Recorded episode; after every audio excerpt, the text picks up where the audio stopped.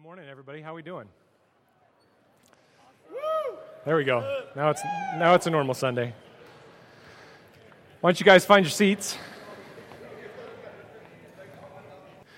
Amen. Well, welcome to 2018. Anybody else feeling super old? Oh, wait, our church is super young. You know it's bad when I'm one of the oldest people in the church. Amen. Thank you for that. A new year is upon us, and the older I get, the more I recognize one fact with every new year. Change is hard. Whether it simply means getting older or having transitions in life, change is hard. Sometimes change means leaving habits and ideas behind. Sometimes it means losing relationships. And sometimes it means beginning new relationships that are always a bit awkward at first. Change is hard. As we enter the new year, I want to acknowledge this truth, that change is hard, for those of you that have been a part of Mission Fellowship for a long time. For those of you that are newer to the church, or maybe you have the unfortunate space of being a visitor today, I want to invite you to walk with us through some of this change, which you probably have not even noticed. And for those of you that are visitors, I do want to say I'm sorry. You're going to walk away going, man, that church is so serious, right? Yeah, so there's some serious content today. But for those of you that have been attending for years and have noticed the change over the last 6 years, I want to validate for you the giant elephant in the room, that mission has definitely changed from where we were 6 years ago when we first planted. For any of you that have experienced strain or stress or even hurt over that fact, I want to empathize with you that the changes over the last 6 months and those that will continue for the next few months, they have been very hard, and I want to acknowledge that.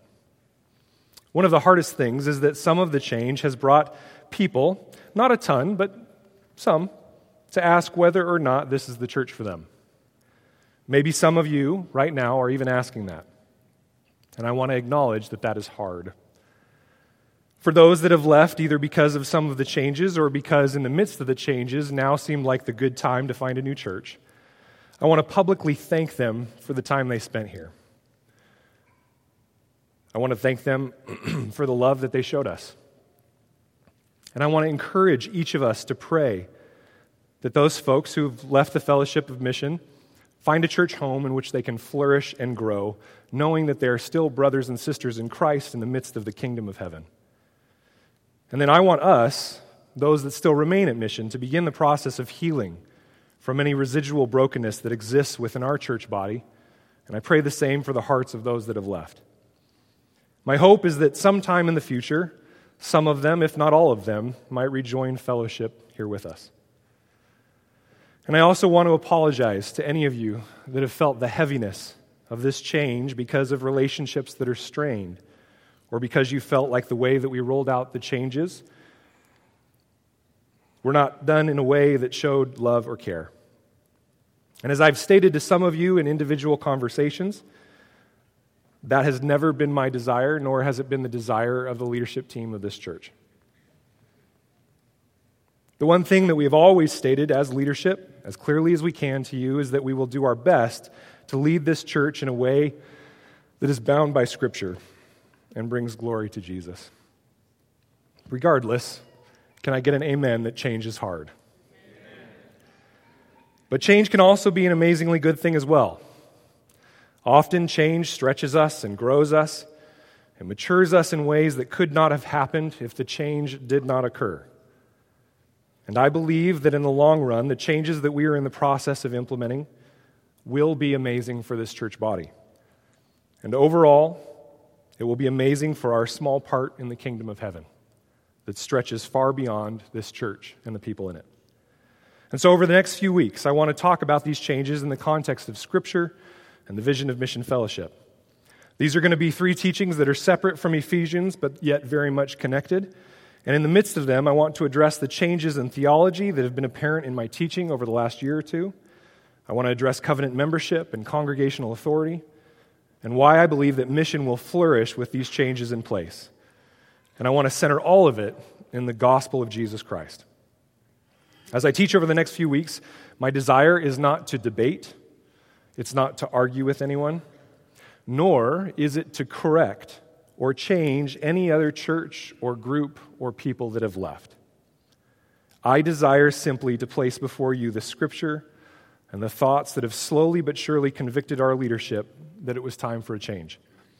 And if after these 3 weeks, if any of you come to the conclusion that you need to move on from mission, I want to let you know that we would like to hear that from you.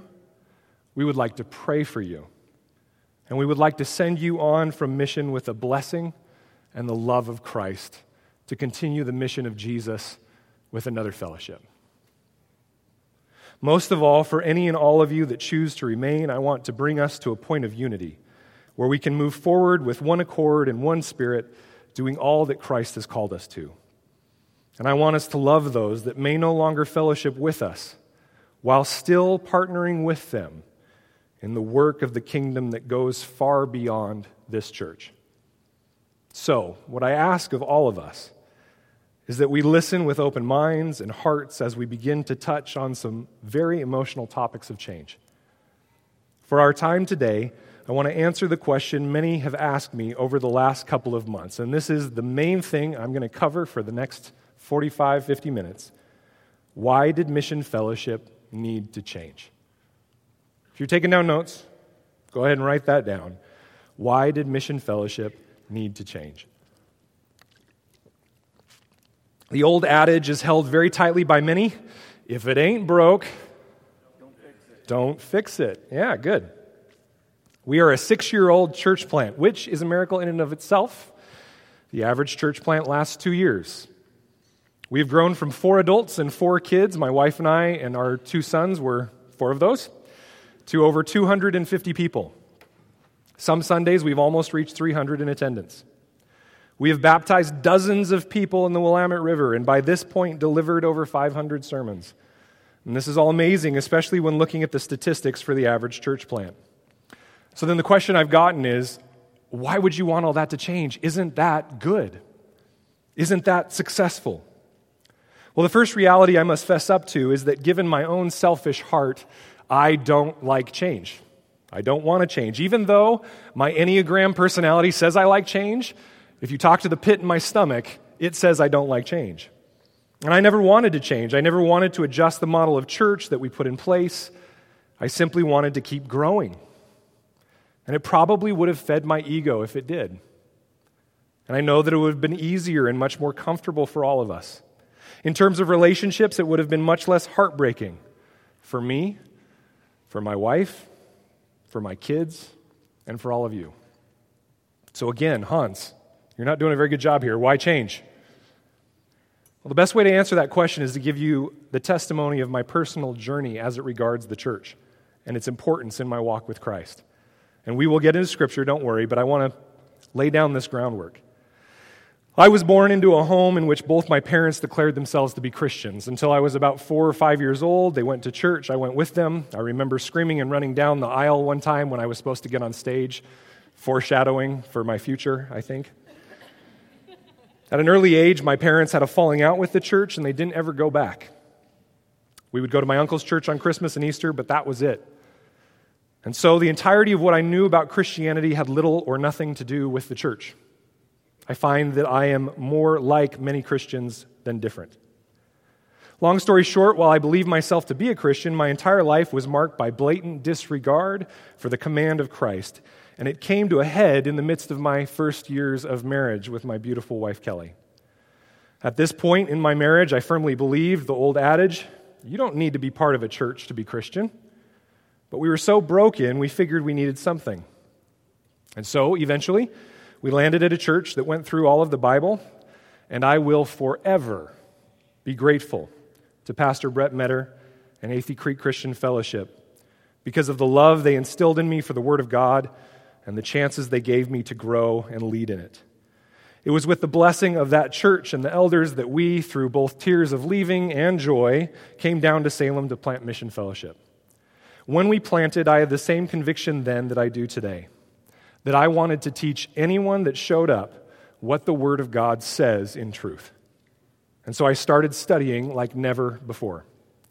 About 2 years into the plant, or about 4 years ago, through a number of circumstances in preaching, in counseling, and in discipling, I started to question much of the theology and the meaning that I had either interpreted or been taught over the years when it came to Scripture.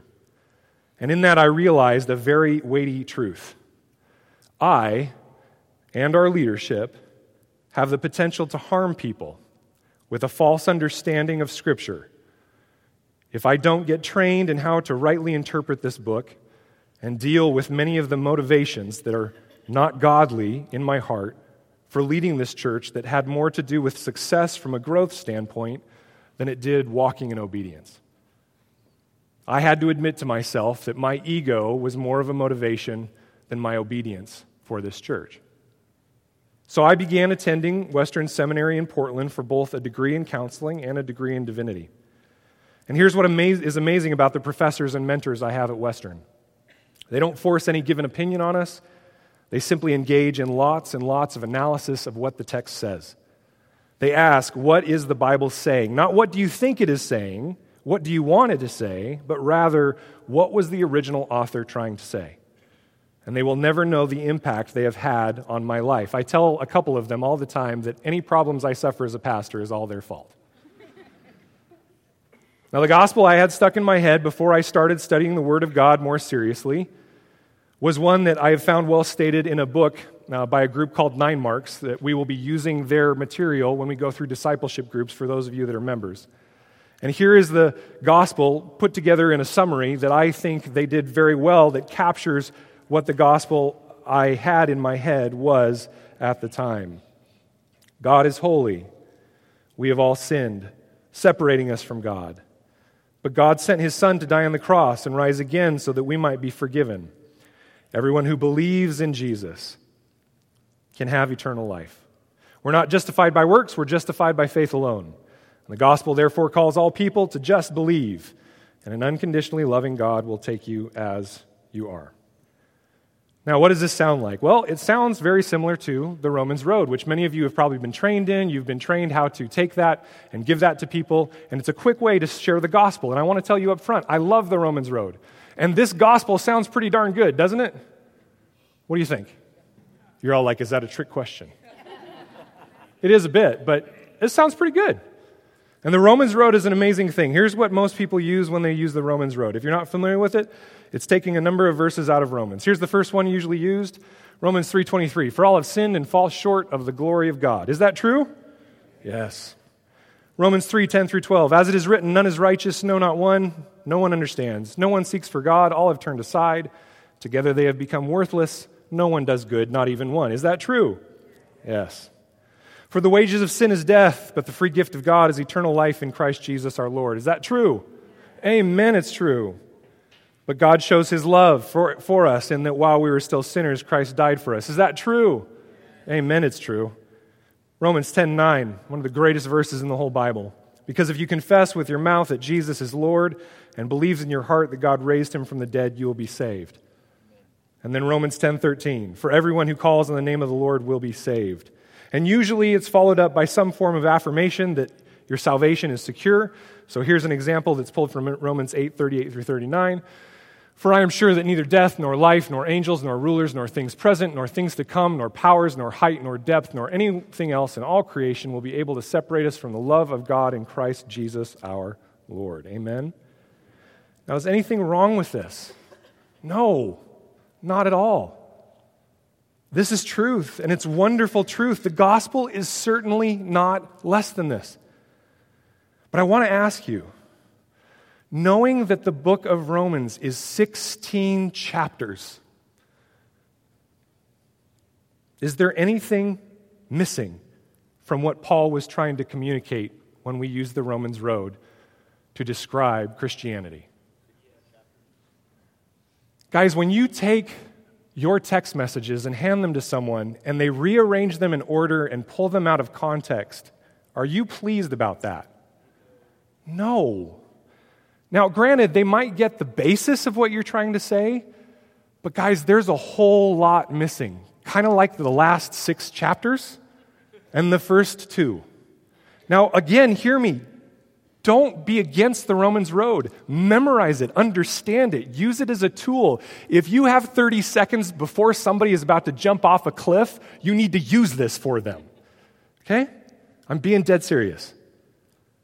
But the reality is that if this is all we know and we keep people at this infantile level of understanding salvation, there's going to be a problem because we're missing something.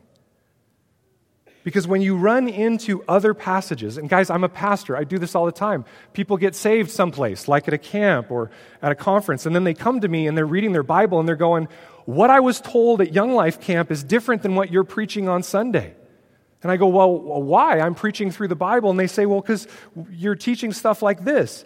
This is from Luke 14:25 through 33. Now great crowds accompanied him, and Jesus turned and said to them, if anyone comes to me and does not hate his own father and mother and wife and children and brothers and sisters, yes, and even his own life, he cannot be my disciple. Whoever does not bear his own cross and come after me cannot be my disciple. For which of you, desiring to build a tower, does not first sit down and count the cost, whether he has enough to complete it? Otherwise, when he has laid a foundation and is not able to finish, all who see it begin to mock him, saying, this man began to build and was not able to finish. In other words, he started, but there was no endurance. Or what king going out to encounter another king in war will not sit down first and deliberate whether he is able with 10,000 to meet him who comes against him with 20,000? And if not, while the other is yet a great way off, he sends a delegation and asks for terms of peace. So therefore, any of you who does not renounce all that he has cannot be my disciple. Guys, does this sound like Jesus is teaching something that's unconditional? Or is this conditional? He's teaching conditional. And so people will come to me and go, Hans, the Romans Road says that basically all I have to do is believe and say something, and then I'm saved. And I realized, guys, in the midst of teaching this church, that with that previous version of the gospel, based largely upon verses pulled out of context and pressed together, I was obviously missing something in my understanding of the message of salvation. To do altar calls every week after week, and then yet watch people fall away from the Lord constantly, just in the first few years, was blowing my mind. I knew that we weren't going to be able to have everybody walk in endurance, but the percentages were staggering. And even the percentages from other people. Guys, Billy Graham himself, the organization behind Billy Graham, 8% of the people that walked down and prayed the sinner's prayer ended up in churches. Now, if you were going into a business and you were going to get 8%, return? That's not a very good return. You'd be out of business very quickly. That's not even in line with the 25% of the idea of the seed and the sower. The 25% will be trees that grow in fruitfulness. And so I was starting to realize that something was broken. One view of salvation was that belief brings salvation and God's unconditional love is there for the taking no matter what happens from that point on. The other is that there are conditions on being a disciple of Christ and that God commands. He requires growth in obedience and sacrifice in the life of a Christian. And this varies depending on where the believer comes from. I'm not going to expect someone who comes from a completely pagan home with no background and maybe substance addiction. I'm not going to require the same growth or understanding in Scripture that I am someone who grew up in the church. The Lord is gracious depending on where you are, but regardless, anyone who comes to Christ, who's saved by His grace, not of their works, is then required in the midst of that grace to grow in obedience. Because I started to connect the dots, and I started to look at the places, let's say even in Romans, that aren't in the Romans Road. Look with me at Romans 1, 5 through 6 here. This is what this says. Speaking of Jesus Christ our Lord, through whom, Paul says, we have received grace. There it is, guys. Saved by grace. That is truth. And apostleship. To do what? To bring about the obedience of faith. For the sake of his name among all the nations, including you who are called to belong to Jesus Christ. And notice that he says the global church, all the nations, and then you specifically in the local church at Rome. Look at Romans 12, which is past the verses that we looked at before. Paul says, I appeal to you, therefore, brothers, by the mercies of God, to present your bodies. That's a pretty big thing. It's not just belief in the head. Present your bodies as a living sacrifice, holy and acceptable to God, which is your spiritual worship. Do not be conformed to this world, but be transformed by the renewal of your mind. In other words, that's possible. It's not just a wish dream. That by testing, you may discern what is the will of God, what is good and acceptable and perfect. Notice with me what's at the end of Romans. You got the bookend at the beginning, here's the bookend at the end. This is Romans 16, 25 through 27. Now to him who is able to strengthen you, according to my gospel, Paul says, in the preaching of Jesus Christ, according to the revelation of the mystery that was kept secret for long ages, but has now been disclosed and through the prophetic writings has been made known to all nations, according to the command of the eternal God to bring about what? Everybody say, what is that word? Obedience. Obedience of faith. To the only wise God be glory forevermore through Jesus Christ. Amen. Church, would you agree with me that obedience is important in the mind of Paul? Now let's clarify, because I'm already seeing it on some of your faces. I've seen it for 6 years. Some of you are moving into shame mode. I am imperfect, therefore I'm not obedient. Stop letting your father wounds from earthly fathers and fallible earthly figures ruin your understanding of obedience. Just because you had an overly authoritarian parental figure or pastor or coach does not mean the Bible is wrong when it calls for obedience. When most Americans hear obedience, they think moral perfection. Raise your hand if you're able to keep that. It means never making mistakes. Nope. That is not the biblical view of obedience. Obedience is a pursuit of maturity. Let me give you an example. If one of my wonderful sons, John or Jaden, makes a mistake, let's say they break something or maybe they hurt their sister, doing that is not what makes them disobedient children. What they do with that mistake is what makes them obedient or disobedient. If they recognize the sin because they've already been taught that that was sin and they repent from it on their own, how proud do you think I am as a dad? Those are my wonder moments where I praise God that He gave me children. And even if they don't know that it's sin because they haven't been taught it yet, but I come to them and I say to them one time, that's all it should take as parents, just so you know. It should take one time. Obey right away. That's one of the things we tell our children all the time. You parents have a huge job in teaching this theological truth to your kids. You don't give them 1, 2, 3, 4, 5. Okay, 1, 2, 3. That's not what God does. God says obey right away. And so if they obey right away after I tell them the correction and they repent, do you think I'm proud of them? Absolutely. It is only if they persist in that sin and go completely against my authority that will draw a negative reaction. As Christians, we must understand that obedience is not moral perfection. It's not about not making mistakes. It is simply submission to Christ's authority. To be obedient is to be submitted to Christ's authority. And unfortunately, I believe that that idea is completely lost among most Christians today.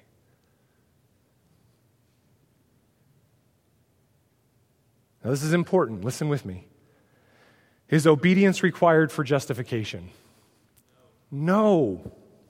Absolutely not. You see, as enemies of Christ before Christ saved us, it was impossible for us to obey on our own. And so it is only by God's grace that we were reconciled to Him. We couldn't earn justification because we were just disobedient all the time. It was our DNA. But based off of Paul's statements, we understand that that grace not only saves us in justification, but from that moment on, it also equips us to grow in obedience and maturity as Christians.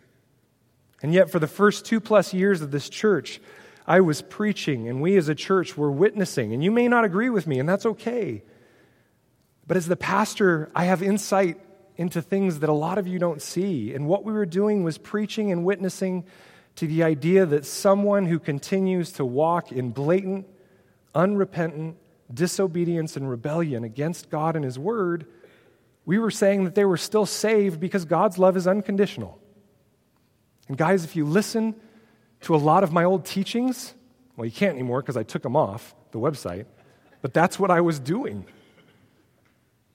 And you might say, well, what's wrong with that? God's love is conditional. But guys, we're going to go through that in the next couple of weeks. We'll talk about God's love. But today, I want you to understand that a truly biblical view of salvation says that we have been saved, are being saved, and will be saved. Justification, sanctification, and glorification. And all of this is because of the grace and mercy of Jesus. Justification is absolutely by His grace, nothing we could do in terms of our own merit. Glorification is 100% Him. We can't suddenly snap our fingers and bring us into glory. But sanctification is an odd duck because in the process of salvation, the Bible says that the cooperating grace of God comes to us and we have to cooperate with the grace of God. Without the grace of God, we can do nothing on our own.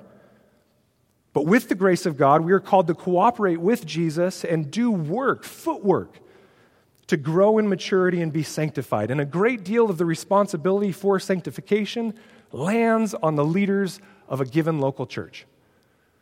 And we'll talk about that more next week.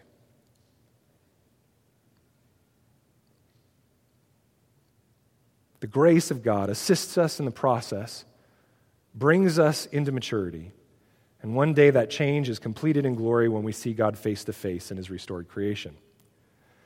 And so, guys, the more I learned about basic theology and the more I read the Word, and I became convicted that I had been teaching only justification and maybe some glorification in the form of the rapture, but I had not been teaching sanctification. What happens when a person does not get presented with this full picture of salvation? That it is not only justification by God's grace, but it also requires repentance that results in a life growing in sanctification? Well, my understanding of the Word, as I'll show you today, is that there is the possibility that that person who only heard part of this truth becomes inoculated to the idea of sanctification. And it gives them room to walk in disobedience, believing that they are still guaranteed salvation. That's the danger. I realized that I needed to look to the whole of Scripture, not just snippets here and there that back what I had been taught and what was comfortable for me. And so turn with me to one of the main sets of verses that is used to proclaim that first gospel I showed you. Go with me to Ephesians 2, verses 8 through 9. Ephesians 2, verses 8 through 9.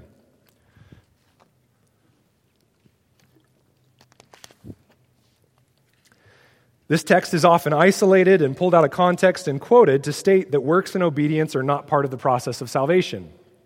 But guys, if you say that to someone and you don't help them to understand the full picture and the cost, you're not giving them a full understanding, as I'll show you here in a second. Look at Ephesians 2, 8 through 9 with me. What does it say there? It says, "For by grace you have been saved through faith, and this is not your own doing, it is the gift of God, not a result of works, so that no one may boast." Guys, is that truth? Absolutely. It's right there in the Bible. It's truth. But realize that this text isn't supposed to be isolated.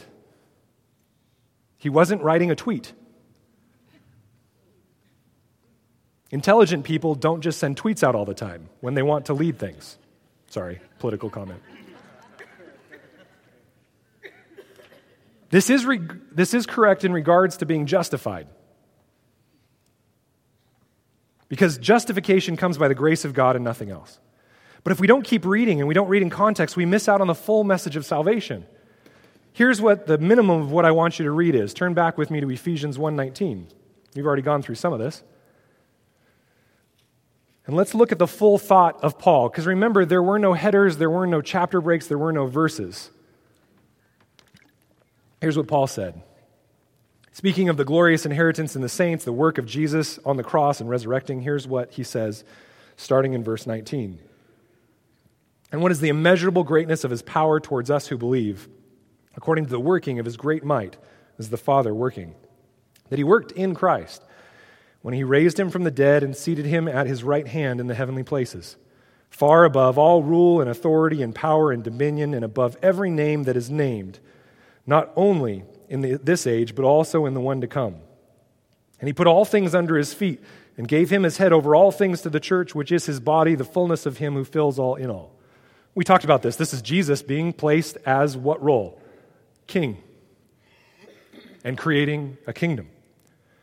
And then he says, and you, continuation of thought, and you were dead in the trespasses and sins in which you once walked, following the course of this world, in other words, a different kingdom, following the prince of the power of the air, in other words, a different king, the spirit that is now at work in the sons of disobedience. So you got one kingdom that's disobedience, and you got another kingdom that's what? Obedience to the king, right? See, to walk in the kingdom of the prince of the powers of the air is to walk in obedience to him, which is disobedience to Jesus.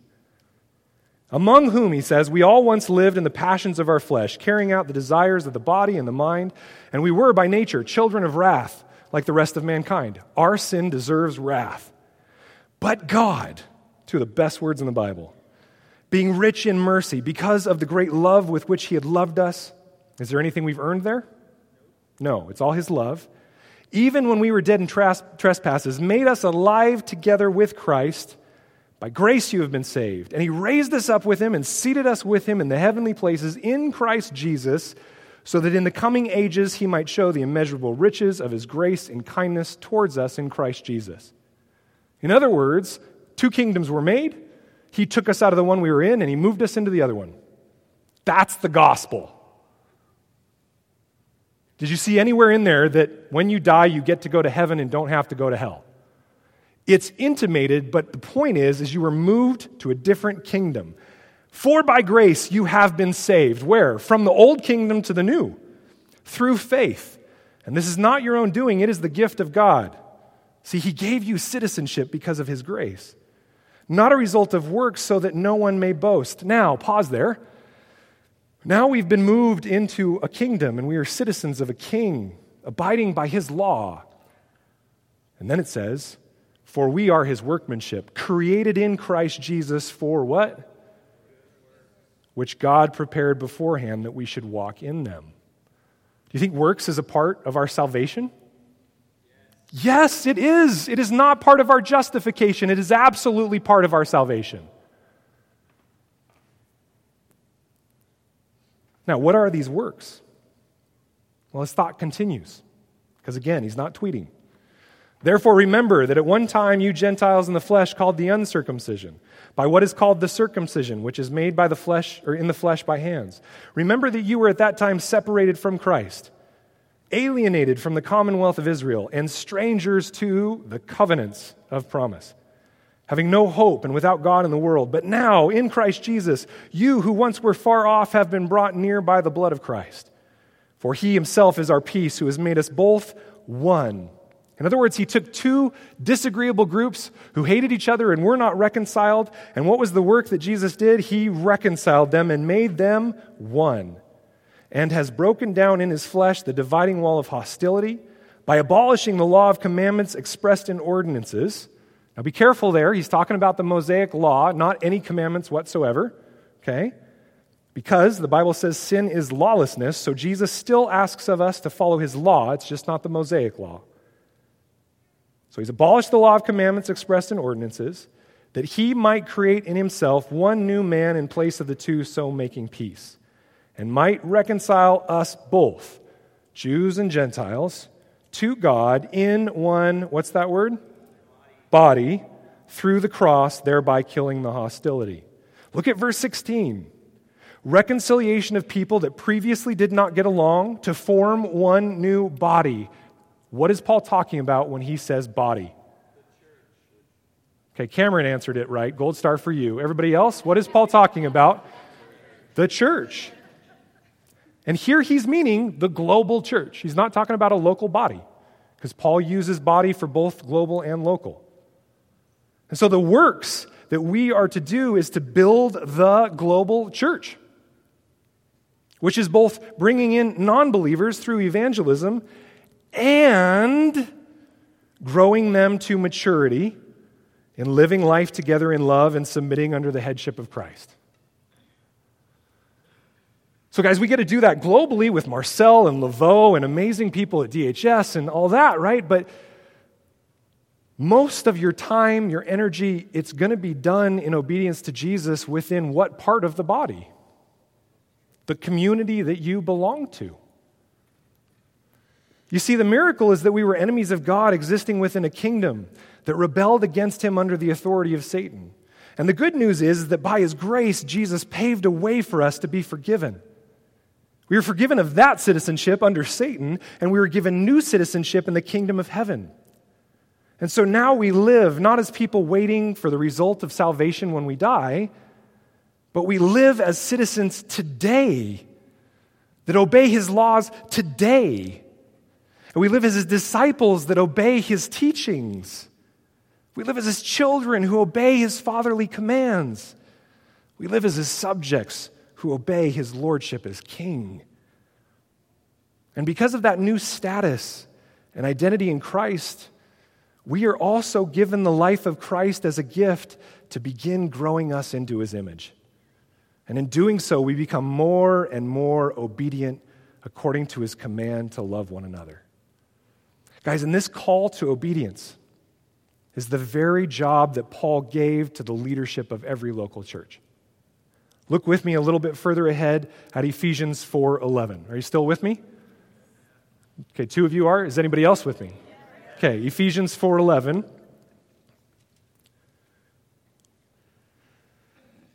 And he, God, gave to the church, okay, because chapter 4 is about the unity of the church, the Holy Spirit in its midst. We'll get there, we'll talk about that.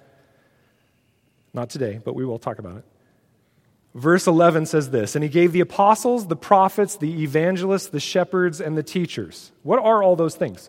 Their roles and giftings, but specifically here, in connection and context of other verses where he talks about roles and gifts, he's mainly talking about leaders here. In other words, he gave the leaders to do what? To equip the saints. Who's that? I know this is really hard to believe, but our leadership group is supposed to be a gift to you.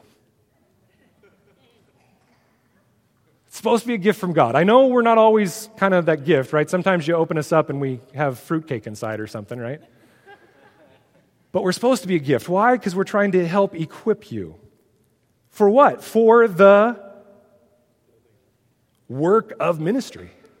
Well, Hans, that's your job. That's what you do on Sunday. No, guys, who's supposed to do the work of ministry? You are. 24/7, 365. What is our job as leaders? To build you up and equip you to do so. For the building up of what? The conversion of non-believers? No, what's it say there? For the building up of the body of Christ. Now, again, that means both conversion of new believers into the church and maturity of those that are already there. Until we all attain to the unity of the faith and of the knowledge of the Son of God, to what? Mature manhood. Now, here's the deal. What is that mature manhood, right? Because who's stating what maturity is? To the measure of the stature of the fullness of Christ. See, so many well-meaning pastors, oh, guys, you know, good thing that Jesus, man, he was holy, true. He was perfect and sinless, true. He died for us, true. That's absolutely right. And we could never even come close to him. Well, you just called Paul a liar.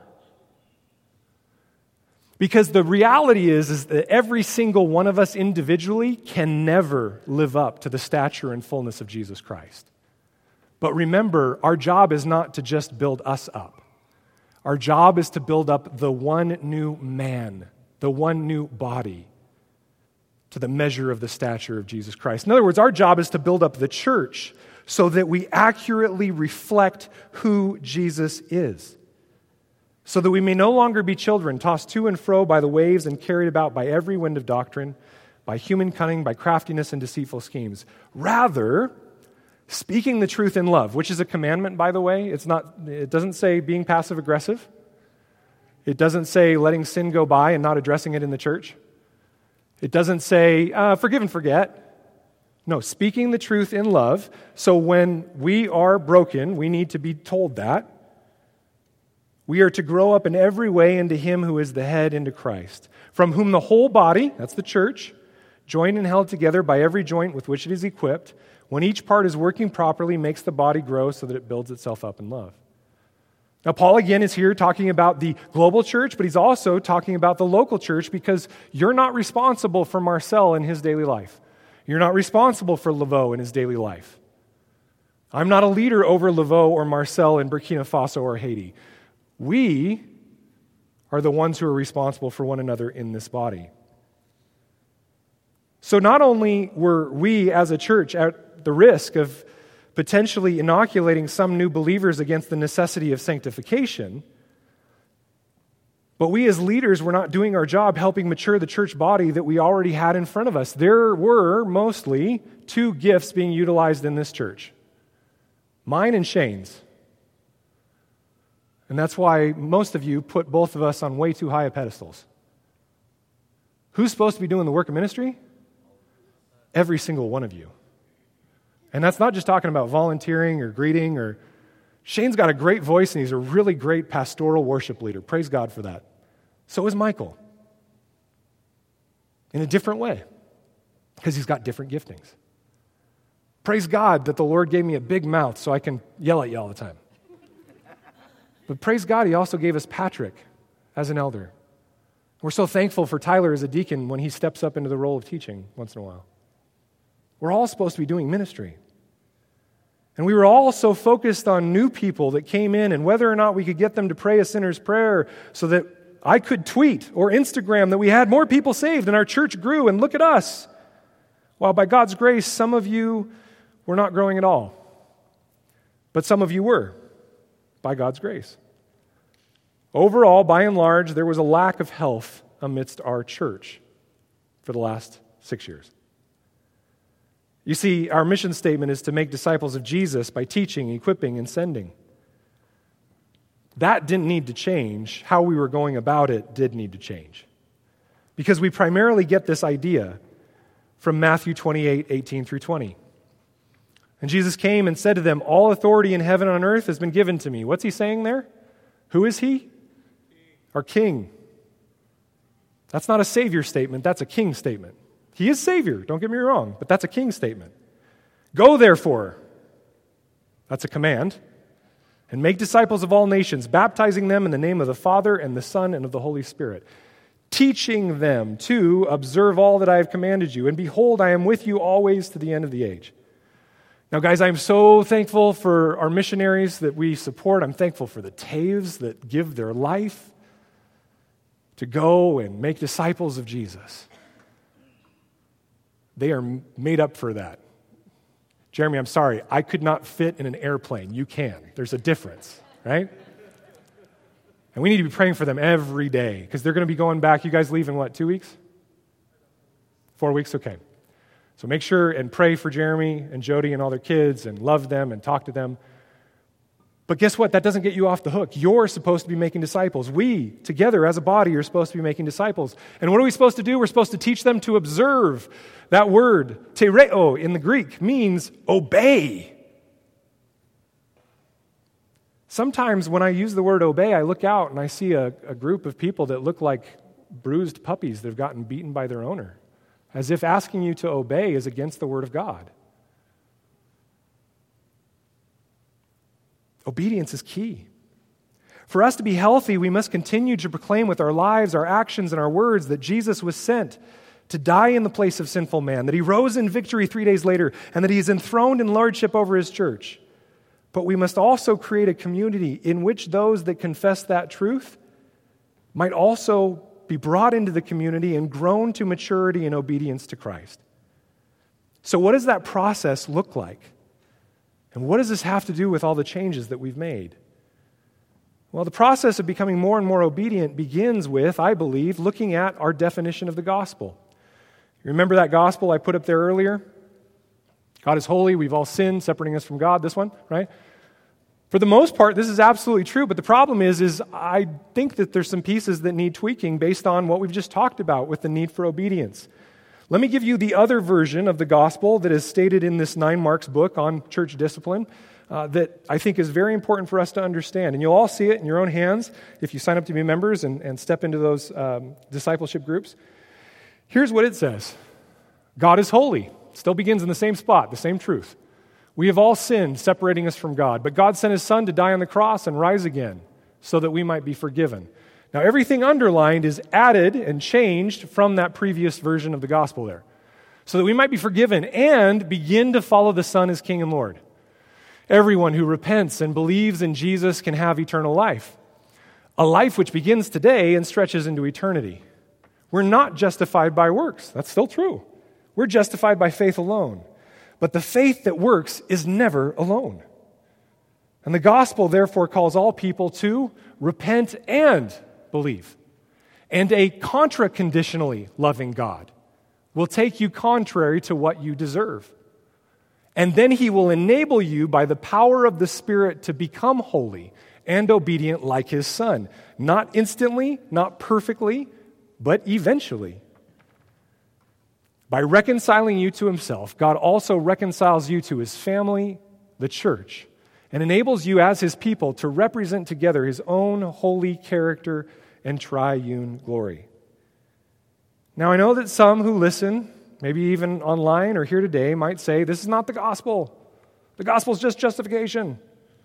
It's adding to the gospel. It's making it too complicated. It's placing the response to the gospel in with the gospel itself. But guys, what I would submit to you is this.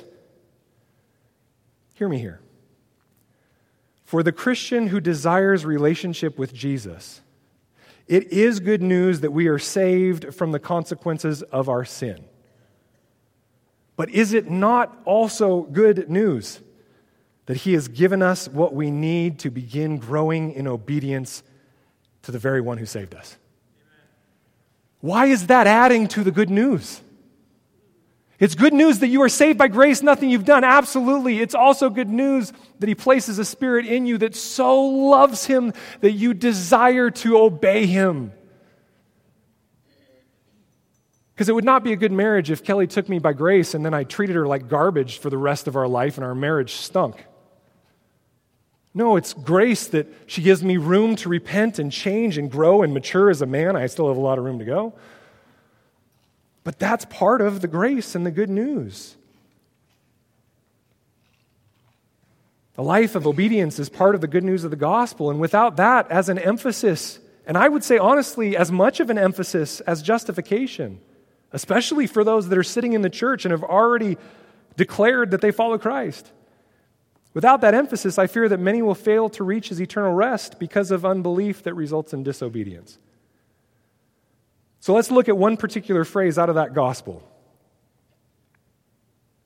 And this will help us start to understand the process of growing in obedience, and this will start to gear us towards next week and the week after, where we talk about how church membership and covenant and congregational authority play into all of this that I'm talking about. It says, then enable you by the power of the Spirit to become holy and obedient like his Son. Now this is where there's a pretty large spectrum of disagreement across the global church. And guys, it is in a sense a secondary issue, but I fear that it could also roll into something more serious than that. Let me show you what I mean. This idea of the Spirit helping us to become holy. In the spectrum of disagreement, what I've found in many different denominations, and I'm not going to say denominations, but you could probably figure out which ones are which, the spectrum of opinion on how the Holy Spirit goes about sanctification, on the one side, it's very individualistic, that the Holy Spirit within you does all the conviction, it almost overtakes you and changes you and transforms you and makes you holy. That's one side. On the other side, in a completely different part of orthodoxy, is a group that says, no, it's all through the church, it's all through the sacraments and the obedience to the sacraments, confession and penance and all these things, right? But I think what the Bible teaches, and this is just my thought, you need to search it out for yourselves. But what I think the Bible teaches is that this work of sanctification is both done in the individual through the Word of God, but it's also as applied within the community of believers, also known as the church. Because, guys, if it's just up to me, I'm probably going to do a pretty good job of agreeing with and obeying, 75-80% of Scripture. But when it comes to that thing that I want to do, have sex with my girlfriend outside of marriage, I love her, I'm committed to her, I think Jesus is really all about committed relationships. I can tweak it however I want when it comes to that thing that's important to me. So what safety mechanism did God put in place to make sure that I don't act only on an individual level, that I stay obedient to his word, even when I don't want to. Because, guys, I have the capability to convince myself that the Spirit of God is directing me to do it when, in reality, I have no assurance. It is not just my own desires, opinions, and emotions. What is that safety mechanism? I believe it is the local church community that you belong to and under whose authority you submit to. Look with me at the book of Hebrews, and you'll see what I'm talking about.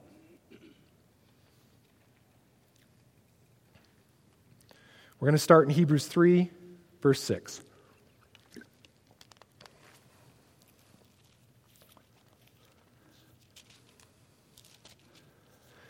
Hebrews 3, verse 6. Give me an amen if you're there.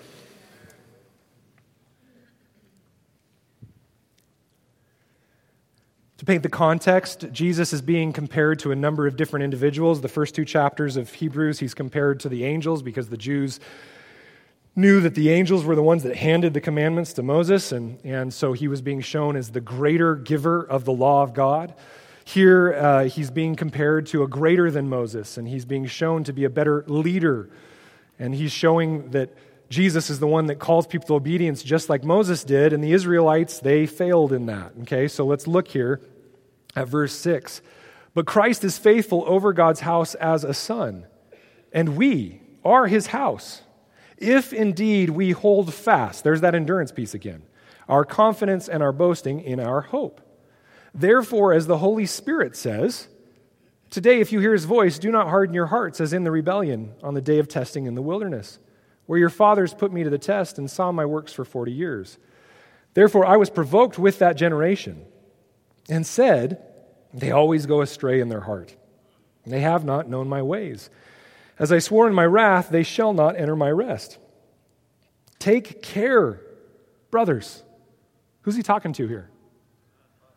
Yeah, he's talking to the church, specifically the Hebrew church of the day, but then us, because we're part of that apostolic tradition. Take care, brothers and sisters. The word adelphoi means brothers and sisters. Lest there be in any of you an evil, unbelieving heart leading you to fall away from the living God.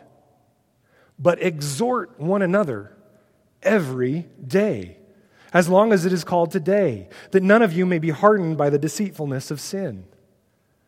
See, this is what I've noticed about myself and about most American Christians. We take commands as suggestions. Oh, that's so great. So when it's comfortable, when I have the chance, and it comes to my mind, I should exhort somebody. Anybody who's a Christian. No, he's talking about. He's talking about the people within your body. You need to work together to make sure no one gets pulled away from what? The deceitfulness of sin. You see, sin can be deceiving. It doesn't just come in a moment. It doesn't destroy your affection instantaneously on Christ. It slowly but surely shifts and moves it to yourself. And it's such a slight move that you don't even notice it yourself. Guys, in the years I've been pastoring, I'm so sad every time somebody comes to me and says, oh, Hans, I know you've preached on it. I know the Bible says it, that I shouldn't marry a non-believer, but, you know, they love me, and I'm really hoping that they'll come to Jesus Christ, and so I'm just going to step into that relationship and trust God. Guys, that is blatant disobedience, and God is wrathful against that decision, and yet churches and Christians go, oh, isn't that fine? We're sending that person to hell, potentially. Now, by the grace of God, maybe they do get saved, and maybe that other person gets more mature in Christ, and it all works out. But guys, that has not been the majority of cases that I've seen as a Christian. Take care, brothers and sisters, lest there be in any of you an evil, unbelieving heart leading you to fall away from the living God. Guys, I am very Calvinist in most of my understanding, but when I'm bound by Scripture and it says there's a potential to fall away, I'm not fully Calvinist. But exhort one another every day, as long as it is called today, that none of you may be hardened by the deceitfulness of sin. You need others around you to exhort you when sin becomes deceitful. Look at verse 14. For we have come to share in Christ. Can you have individual salvation without other people? Yes, in one sense, but no in another. We've come to share in Christ. If indeed we hold our original confidence firm to the end, there's that endurance. As it is said today, if you hear his voice, do not harden your hearts as in the rebellion. Notice the communal nature. Notice the need for endurance to the end. Well, what keeps us from reaching that rest? What is synonymous with hardening your hearts and the mind of the author of Hebrews? Let's keep reading. For who were those that heard and yet rebelled? Was it not all those who left Egypt led by Moses? In other words, the people that were saved. They were saved from the enemy. Every Israelite was saved from the enemy. And with whom was he provoked for 40 years? It's those same people who were saved. Was it not those who sinned, whose bodies fell in the wilderness? And to whom did he swear that they would not enter his rest, but to those who were... Everybody say it out loud for me so I know you got it. So wait a minute, you can be saved and brought away from the enemy, but then in the process of getting into the promised land, if you're disobedient, there's a potential you may fail to enter that rest. Is that what that's saying, guys? So we see that they were unable to enter because of unbelief. Wait a minute, he just said disobedience. Notice that the author makes belief and obedience synonymous.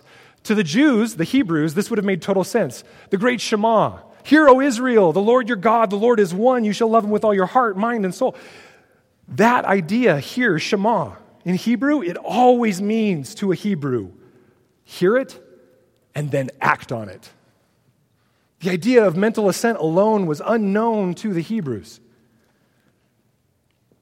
Now, please notice with me the fact that the author of Hebrews continues to make this idea of belief and obedience synonymous.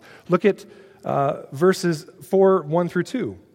Therefore, while the promise of entering his rest still stands, let us fear lest any of you should seem to have failed to reach it. For good news came to us just as it did to them. They heard the good news. That word is euangelion, which is often translated gospel. For gospel came to us just as to them, but the message they heard did not benefit them because they were not united by faith with those who listened. Guys, every single one of us knows that lone wolf Christian that believes they're a Christian, that doesn't believe they need to be part of a church, that's out there wandering around, doing their own thing. Guys, what does it say right there? Wrestle with the text. Don't listen to me. Wrestle with the text. We should fear lest anyone who we believe is a brother or sister has failed to reach the rest of God. For the gospel came to us just as to them, but the message they heard did not benefit them because they were not united by faith with those who listened. For we who believed entered that rest. As he said, as I swore in my wrath, they shall not enter my rest, although his works were finished from the foundation of the world. Now look forward with me at verses 11 through 13.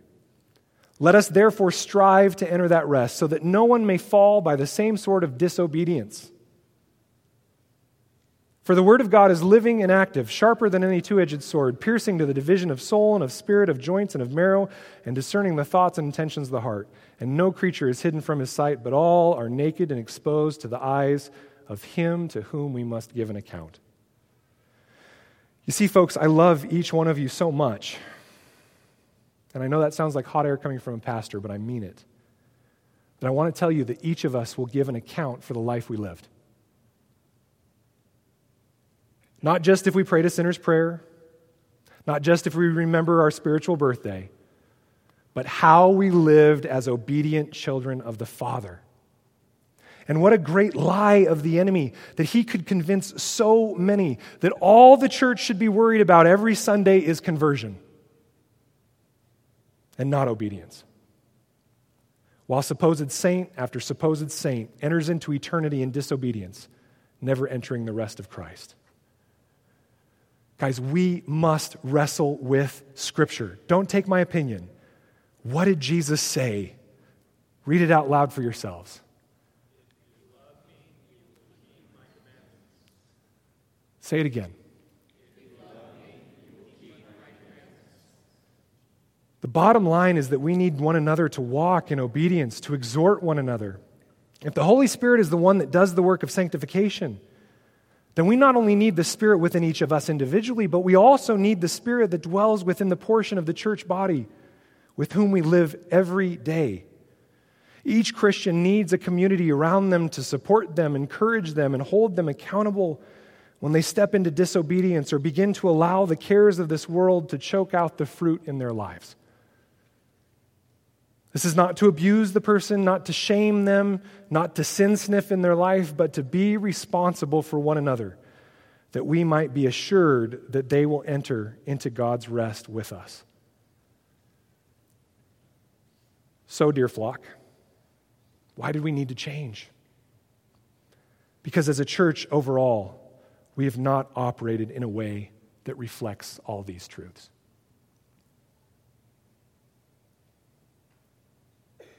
Now, let me be clear. I know I'm going long, but this is important stuff. Let me be really clear. If someone left our church, that does not mean that they're walking in disobedience. If someone disagrees with me, that does not mean that they're walking in disobedience. Each of us today have to wrestle with these texts and ask ourselves, am I accountable to what Scripture says? And we have to work out our own salvation with fear and trembling.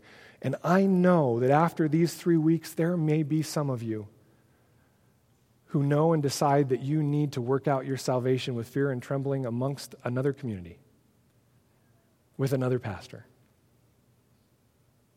And I rejoice in that because I just want you to do it somewhere.